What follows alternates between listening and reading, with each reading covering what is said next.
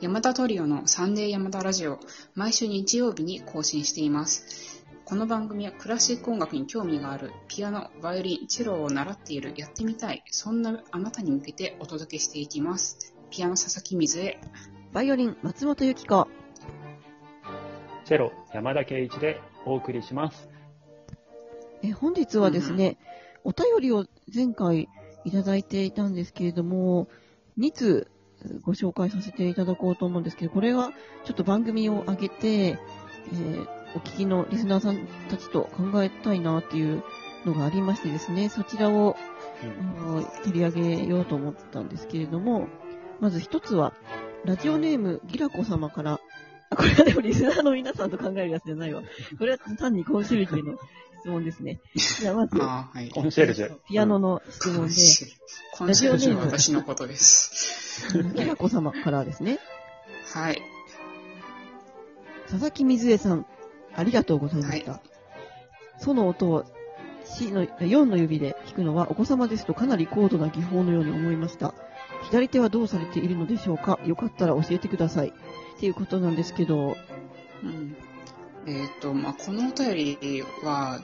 2回ぐらい前の回だったかな？の時に、そうんうんのキラキラ星のあの指使いについてちょっと質問いただいた内容ですね。で、えっ、と、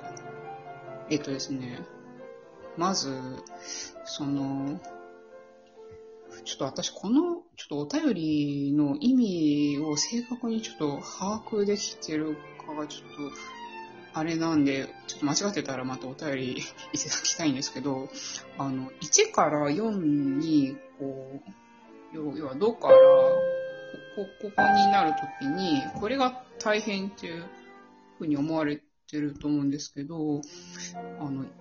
なん指指が小さいから大変っていうことなんですかね？どう？いや、だから私はね、ちょっとこれを読んで、あの、うん思った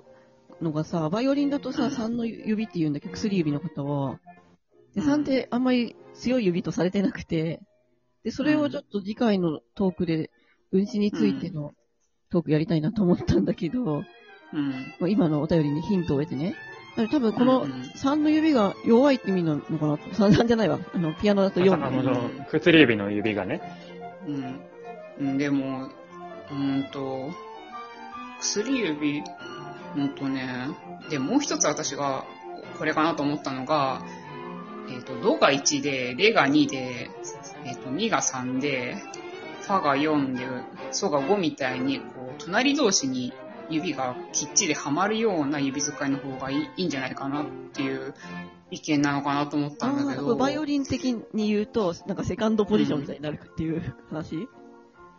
あーまあ、要はそういうことになるのかな。うんうんうんで、まあ、もしこっちだった場合の話なんですけど、うん、まあ、なんていうんですかね、もうそその指を隣の音だからって言って、隣の指で弾くっていうのは、まあ、将来的に考えると、もう、だんだんもう、なくなってくる話なので、まあ、それに関してあんまり心配しなくてもいいかなと思うんですよね。で、えっと、指が小さいから、手か、手が小さいから小さいっていうのに関、大変っていうのに関しては、まあ、それは、あの、無理してね、つなげなくてもいいので、わかるかな？こう、ここから、こう、音が離れても、まあ、小さいうちはね、問題ないので、まあ、大丈夫っていう話ですね。で、私は今のところ、この指使いで子供が苦労したっていうちょっと経験がないんでね、ちょっともし、この指使いちっとも入ってこないっていう人がいたら、ちょっと逆にお話を聞きたいんですけど、まあ、そんな感じかな。で、左手はですね、えっ、と、これは伴奏の左手じゃなくて、左手のキラキラ星の話だと思って、あの、あれなんですけど、こここが、えっ、と、こういうのですね。で、これは鈴木の教科書だと、ドが5で、ソが2で、このラが1で、で、このまま下がってきて、最後、5、5ってなります。こういう指使いになっております。レとドが結5、5っていくってことだよね。そうそうそう、そういうこと、そういうこと。で、これは結構、こっちの方が子供は苦労しますね。やっぱ5がすごい弱弱い指なんで、やっぱり、ここを弾くのが大変って子が結構ちょっといますね。まあ、そんな感じかな。鈴木ではこういう風になっております。はい。ありがとうございます。うん。じゃあ、こんなところで大丈夫かな、うん。うんうん。では、えっ、と、また、もしわからないことがあればお便りいただければと思います。ちょっとなんかマニアックなあれになっちゃったんですけど、次の、えっ、と、ご質問のお便りは、えーぜひリスナーの皆さんにも一緒に考えてほしいなと思う内容なので、共有したんですけれども、こちらはラジオネーム鳥かぐや様からのお便りです。ご相談なのですが、ピアノ、カッコビクターを楽々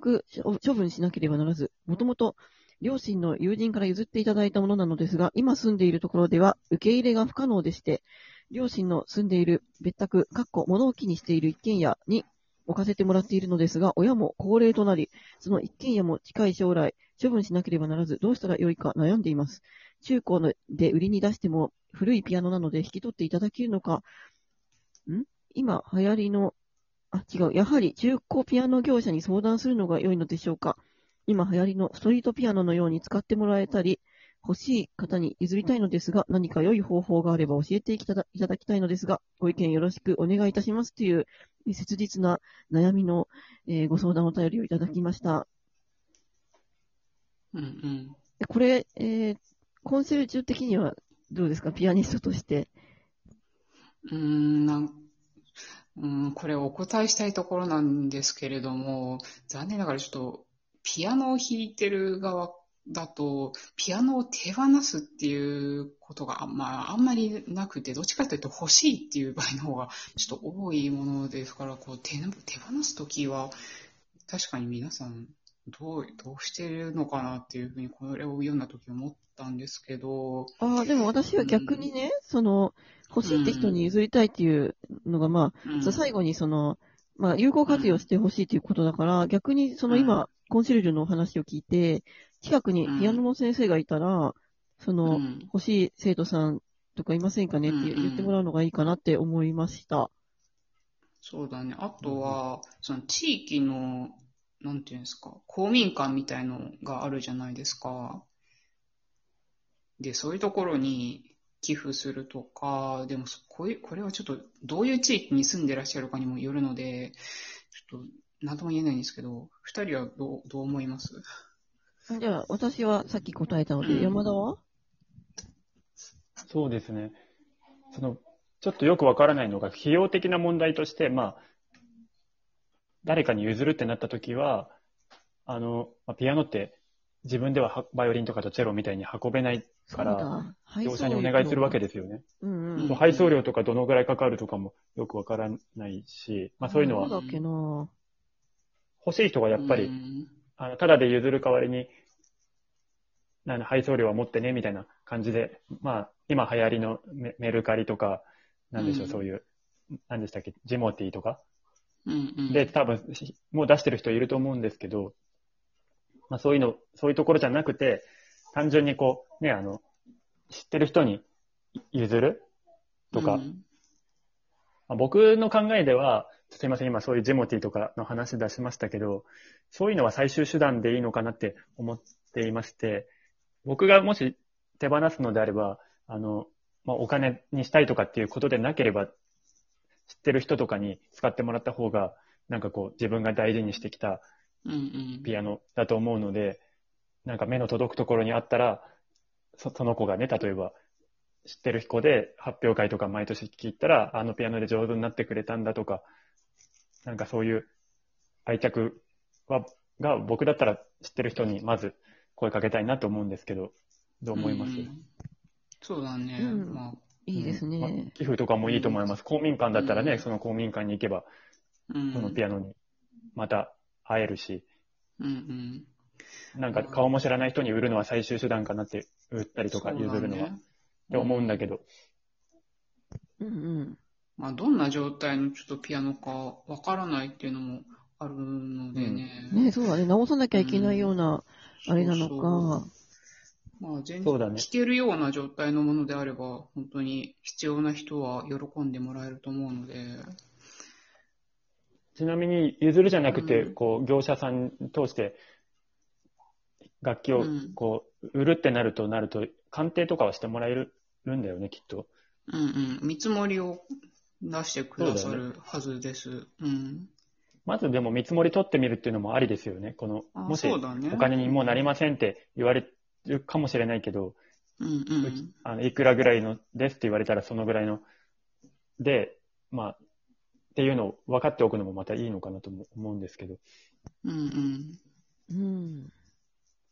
そうだね。ちょっと難しいですね。そうですね。なので、まあこれはね、リスナーの皆さんにもちょっとご意見を、えー伺いたいなと思いました。もし何かいい案があるとか、あと私が欲しいですっていう方は、あの、お便りいただければと思います。ね では、こんなことのころで。鳥かぐや様お、おそらく僕の生徒さんの 親御さんな気がします。あ、のでですか？もしそうだったら、まあ、何かあれば僕にまた、あ、そうだね。山田だったら、うんあの、お知り合いのね、音楽家の方がたくさんいらっしゃるから。う。うんん。まあでもいろんな意見聞きたいので、うんうん。はい。リスナーの皆さんからも何かあればコメントお願いします。はい。お願いします。ね、お願いします。それでは、えー本日も最後まで聞いてくださってありがとうございました。えーそれでは、あなたに素敵な音楽との出会いがありますように、また来週お会いしましょう。ありがとうございました。ありがとうございました。ありがとうございました。